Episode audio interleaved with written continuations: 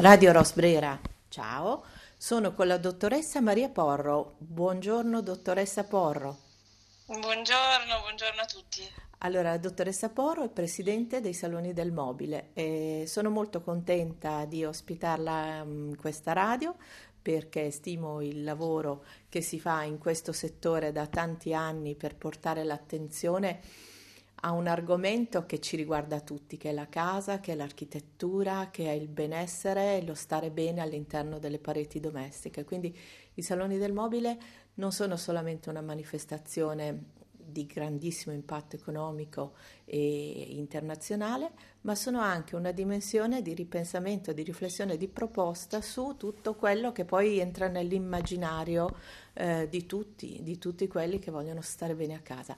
Dottoressa, Quest'anno è anche un anno particolare, a parte che l'abbiamo detto, questi anni sono anni particolarissimi per un sacco di motivi, però c'è un anniversario bello, sono i 60 anni di questa manifestazione, giusto?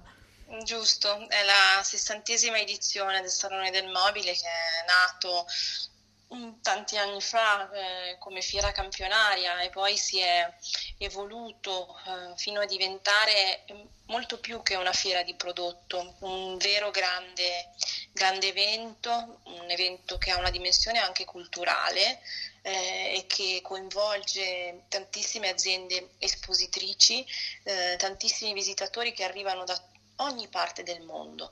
Eh, quindi è, è, è, una grande bandiera del Made in Italy nel mondo che però abbiamo in casa, nella città di Milano, ehm, che lo accoglie ogni anno e che fa vivere anche tutta una serie di eventi collaterali. Il Salone crea eh, con le varie istituzioni, la Scala, Palazzo Reale, eh, il Castello, nelle piazze, eh, proprio per celebrare questa, questa dimensione culturale del design e dell'importanza della casa, della qualità, del vivere bene, del, del vivere all'italiana.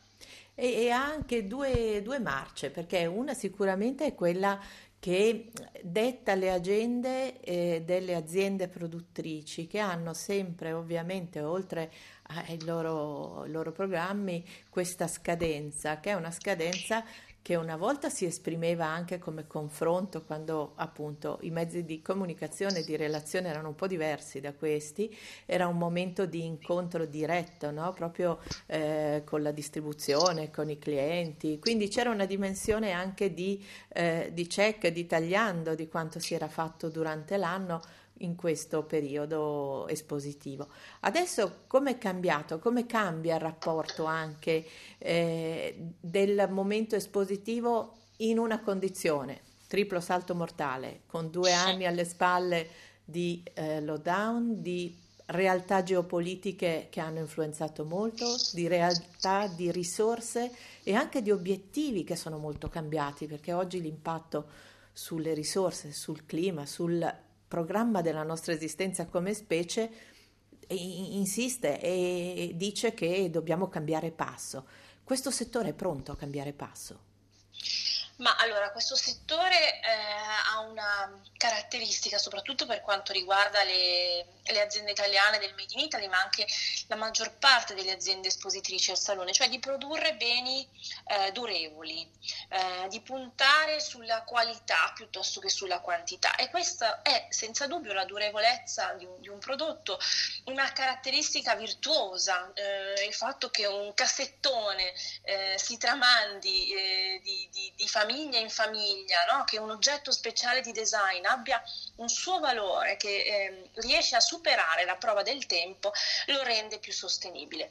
E, e quindi è un'industria che ha sempre investito su questo tipo di qualità, è un'industria però che è legata alla manifattura, le aziende sono, sono, aziende manifatturiere, spesso sono aziende di famiglia o comunque anche grandi gruppi che hanno una produzione eh, radicata sul territorio. Ecco, è qui che adesso è richiesta la, la, grande, la grande, trasformazione verso una maggiore sostenibilità che riguarda sia la dimensione di progetto, quindi il designer, l'architetto quando progetta il tavolo, la sedia, si pone oggi eh, il problema del, anche del suo smaltimento, del suo fine vita, del suo utilizzo futuro.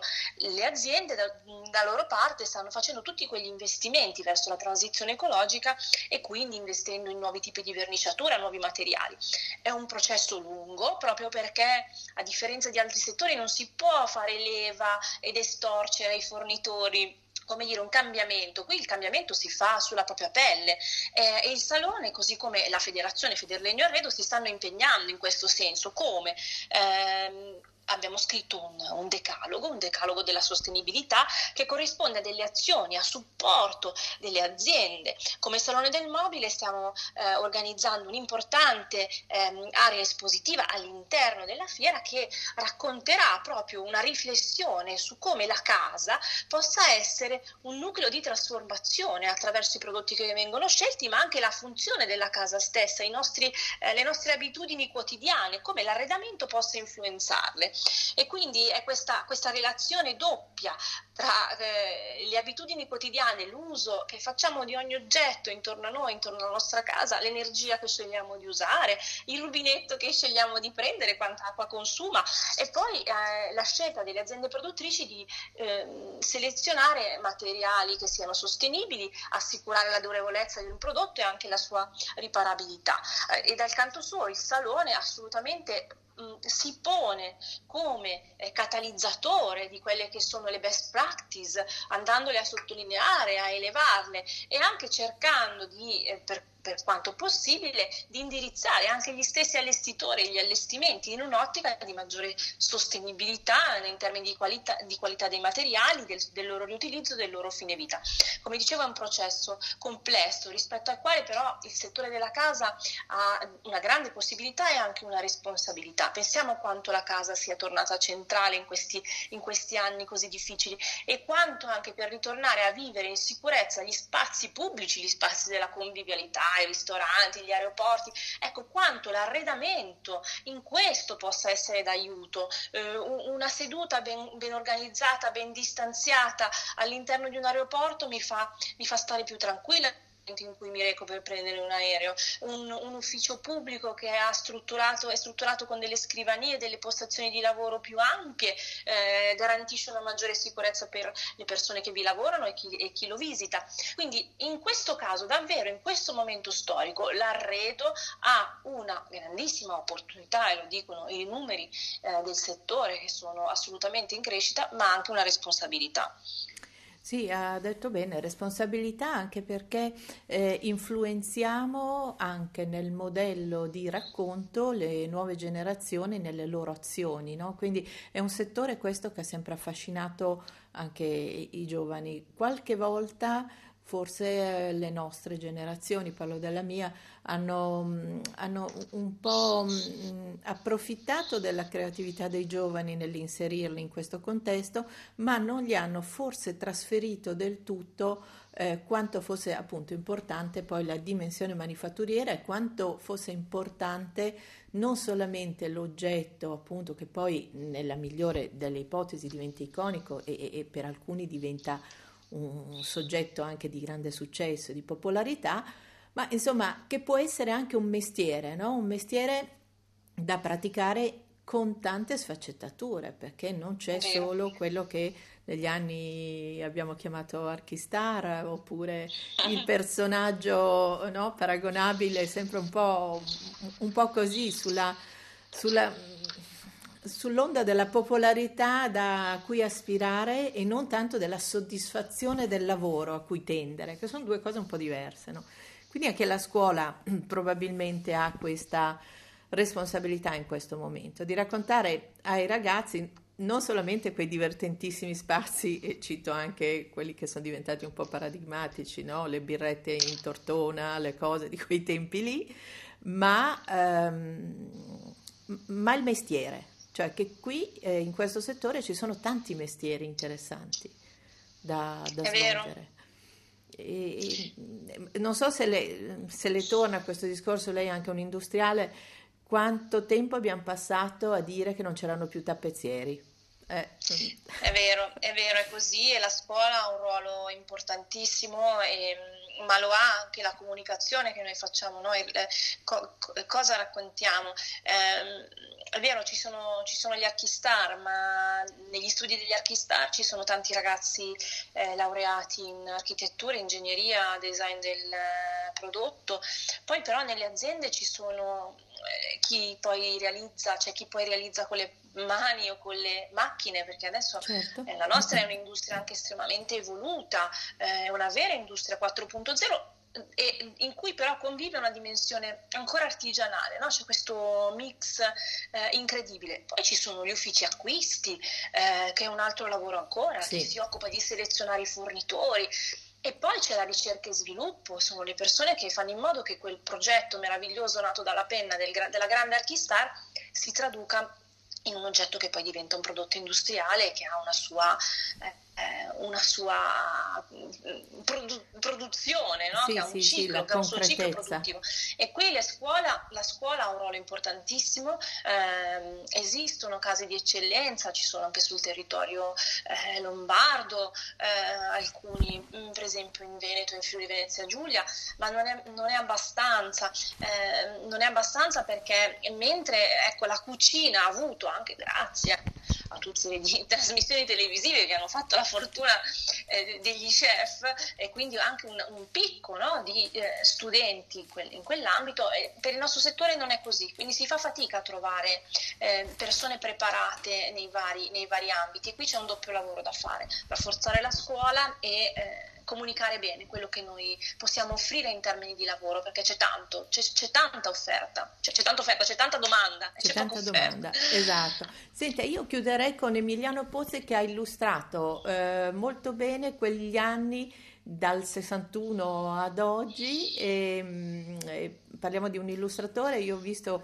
le tavole, sono veramente mm, eh, espressive, fanno entrare in quelle atmosfere, ci sono gli anni 60, 70, i, gli scoppiettanti anni 80 e insomma c'è un po' questa dimensione di racconto del segno che quella arriva, è visiva, noi siamo visivi, quindi è, è arrivata molto bene. E poi l'altra cosa a cui accennava lei è l'importanza di queste edizioni del, dell'italiano che racconta ma attraverso anche le tante lingue che parlano poi nei saloni. Quindi è importante eh, raccontare l'Italia nel mondo con questa qualità.